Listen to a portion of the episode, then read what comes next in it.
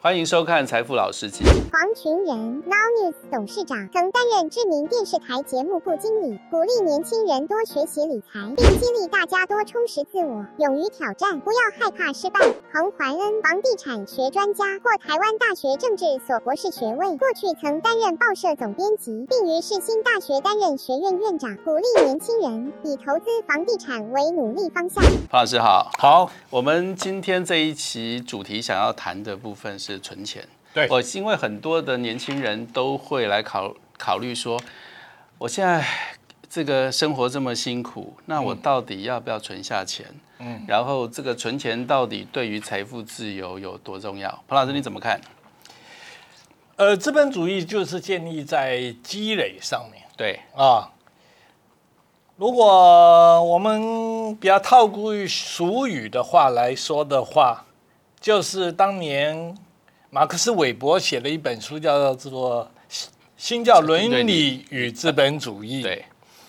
他说为什么有资本主义，就是那些新一些新教徒，他们节省，对然后努力工作，是，然后得到了那个呃财财富富之后呢，不乱花，对，然后就逐渐形成了整个国家是，它的所谓国富的基础。是所以我们亚当斯密叫国富论嘛，对就国富的基础。因为产生了资源了。哎，对，每一个人都有钱，国家就自然富裕了。是是，这好像我在大学里头，这个第一次听老师在讲政治学的时 候，确实是如此哈、就是说存钱可能是投资非常非常重要的因子，对因为你总要有投入，你才能够经过转换变成产出。好，这个哎是非常重要的功能论，所以有些人说，你给我一个好的杠杆，是我可以把地球举起来。是但杠杆需要什么？还是需要一个支点，支点，对，还是要有第一桶金。钱是我们的支点，在哎，财富没上面没钱是我们的你支点你你没有那个第一桶金对对对的对的话，你就很难产生后面的对那对个对效益。对，所以有钱不是万事能，但没有钱嗯万事不能。万万不能对对对对对对。可是如果年轻人太重视存钱，嗯，呃，存钱光光只有存钱这个动作可以迈向财富自由吗？还有，到底这个呃存钱对于年轻人来说，他会剥夺他非常多的东西吗？你怎么怎么解读？给年轻人一点意见。我常问大大学四年级的同学，我问他一个问题，是我说你现在一个月，你爸给你多少钱？嗯，父母给你多少钱？一万块吧？他爸一万块。对，因为我现在是哎大对是是大学生的爸爸，对所以我对很对清楚。我说一万块。是那我说为什么你们出去工作第一年拿到的，虽然就算二十五 K 吧，对啊，对，那你存不了钱，那你为什么是存不不？了钱？为什么如果你的支出还是那一万的话，一照理说你应该有一万五，存对，啊对不可以对？存钱，你应该可以存钱。对啊。但是但是大学生毕业了，不该自己养家活口，自己来了吗？呃，我这方面我的观点有点不太一样，我是就觉得如果能够住在家里，还是就住在家里吧，但不是啃啃老族，是而是一种积累的一种基础。是譬如说，你拿到两万五，然后呢，你花原来的一万，然后还是要孝顺父母啊是，这是三千五千，是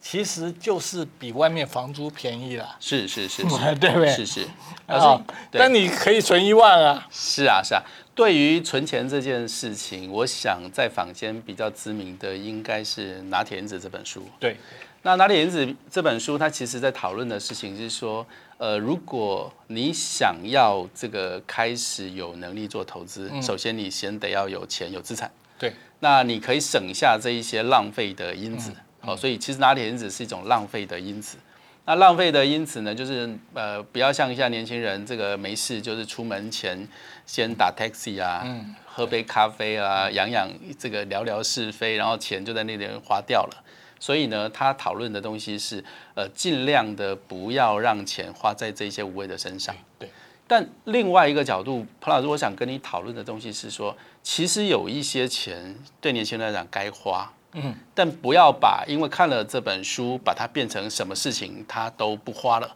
嗯，因为就我们自己的看法是这样子：如果你只有两万五，你努力存，你也只能存一万块。假设是这样对子，但这一万块呢，你都不花在投资自己的身上，你不愿意回头上面跟这个呃好的朋友一起去讨论事情，没有人脉，你也没有办法增加见识。那因为呃投资它其实是一个长期的行为，如果你现在因为保护要变成存钱，结果让你的主动收入一直停留在两万五三万，可能在三年后，你的朋友因为他投资自己，他变成了五万八万，他可以存下来都可能更多。我跟一个亲呃亲戚的小孩讲，嗯我说你现在一个月多少？他说就是三万。是我说，如果你英文很顺流畅的话，那你一个月，你以你这职位一个月可以赚多少？他说差不多四万，就是在他公司。是是是，那我说，那你这一万，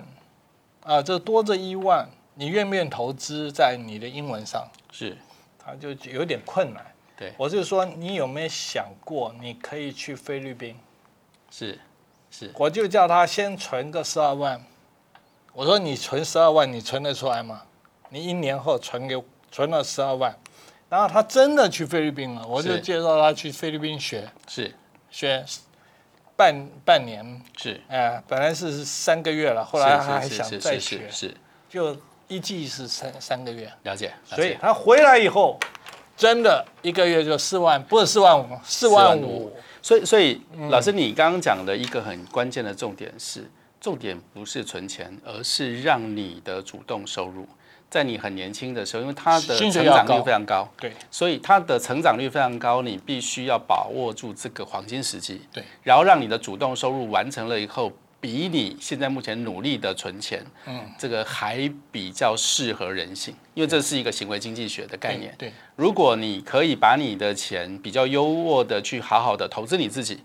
然后呢，让你的主动收入因此变高，嗯，然后在适当的时机再把这个主动收入的 x 变成 x one，也就是你存钱的这个部分，相对的，这是有钱人的大脑，所以你要致富，你不用回头当苦行僧，对，是对这样的逻辑，应该是要跟这个年轻的小朋友来去沟通的，就投资自己，对，增加自己的。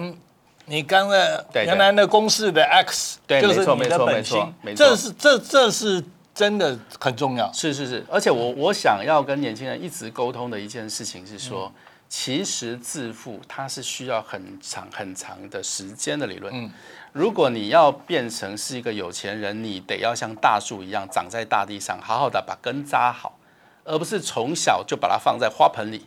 因为这个存钱的逻辑可能是一种花盆。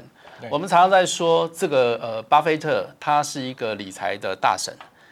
他在五十岁的时候，比起他现在八十岁，大概前面五十岁的时候，大概只有一个 percent 到两个 percent 的财富，所有的财富几乎都是他五后十面岁以后所累积出来的。对，那他所有的东西在于他不断的试错，不断的想办法，然后这个整个的过程其实是一个非常非常长的长期复利效应。对对，所以千万不要急着的在这件事情把自己的人生当成苦行嗯僧，然后就很像在减肥一 样。我存的好辛苦，觉得好难过，我干嘛这样子？最后的结果常常有些时候受不了了，自暴自弃。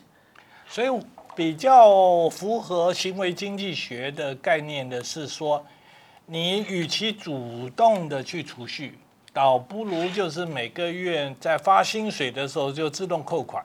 是还有很多的投资，譬如我跟很多人讲说，譬如像大家都会投资 ETF 零零五零，是那我说你就每个月就固定的定期定额投资，是你是你想连续十年，是你只要拿到股利是再投下去，是，这样才有复利效应。没有你错这。样你这样连续十年，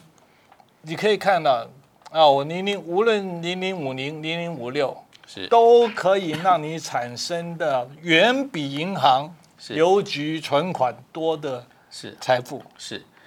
呃，我来想讲一下我对于这个存钱我自己亲身的经验哈，就说呃，我我我是彭老师的学生，跟大家都知道，那我运气也很好，我从这个呃这个研究所毕业以后当了记者，然后就很快的时间去电视台当主管，大概在大概在五年之内，我大概就有年薪百万，可是所以我就说，如果你没念研究所的话，对，可能我现在目前的投报率不会这么不高，会那么高。那对，啊可是所以你那个读的那个研究所，你读三年吧？啊两年。哎，那我是呃第两年以后，呃半年我就回到上面去，就是交论文，就大概有两年半的的时间。可是薪水比程序员高太多了吧？呃，一开始的时候跟大学生不一样，我记得我那时候在《智利晚报》一样，薪水两万九千八，大学两万八。嗯，可是呢，在后呃来三年五年之内，我们很快的部分就去开始做不同不一样的拉升。对，因为那个时候呃，研究所硕士是非常昂贵的，就是说它它的部分是稀少的、对稀缺对资源对，所以因为这样子，我们就变成了有一个呃比较好的竞争力，所以我们的主动收入可以变高。对，呃，我要说的事情是说，在那五年之内，我是月光族，我基本上每个月花光光。那个时候我什么这个也还没有嗯家庭，也没有小孩，没有老婆，什么都没有你。可是我还你是支出太多了。呃，有办法没喝完，但是重点是我我的支出并非是为我自己，就是我会回头上跟这个呃朋友去吃饭，我们会去请教问题。我每一次有 Happy Hour 的时候呢，呃，是轮流出钱，就我不会因为我是小朋友，然后都是扒着长官这部分，所以我反而增加很多的见识能，能卖，人脉也增加。对，所以呢，一直到这个过程里面，我感觉到的东西是，我虽然没有存钱，但是我把我的主动收入从原来的从来原来的两万九千八，嗯一路上到了年薪百万，那个时候我就开始存钱，对因为我觉得那件事情已经开始可以积累了。对，所以我还是要说，呃，财务的的自由分成三件事情，首先要先财务保障，对，然后再是财务的积累，最后到达财务自由。财务保障的这一件事情不是存钱，o k 那财务投资的那个东西，其实你就是你的投入的量要基本上到一定可以的，然后不要去改变你的这个呃改变你的长期复利的原则，你破坏它，你可能要重新开始。所以刚刚老师也讲，我我现在目前也是一样，我们投我们这个每年让它扣款扣款，在呃保险上面，在这个就是让它扣款，就变成我好像每年应该有的开销对。二十年后，我可能回到一个月就会有十万块的收益对。那这件事情呢，过程很漫长，对但实际上面它并不是我主动去投资，因为行为经济学里头，主动要比呃被迫要困难多，所以你一开始就把它设定，所以这也是一个存钱上的道理。对好、所以老师，我们今天所谈的这个存钱，你要不要给大家一点这个 summary 一下，看应该怎么样子能够来来呃给存钱？我当年啊，也是每个月存，往往有时候一年存了三十万，结果呢，暑假就跟我太太到美国 把它花光了。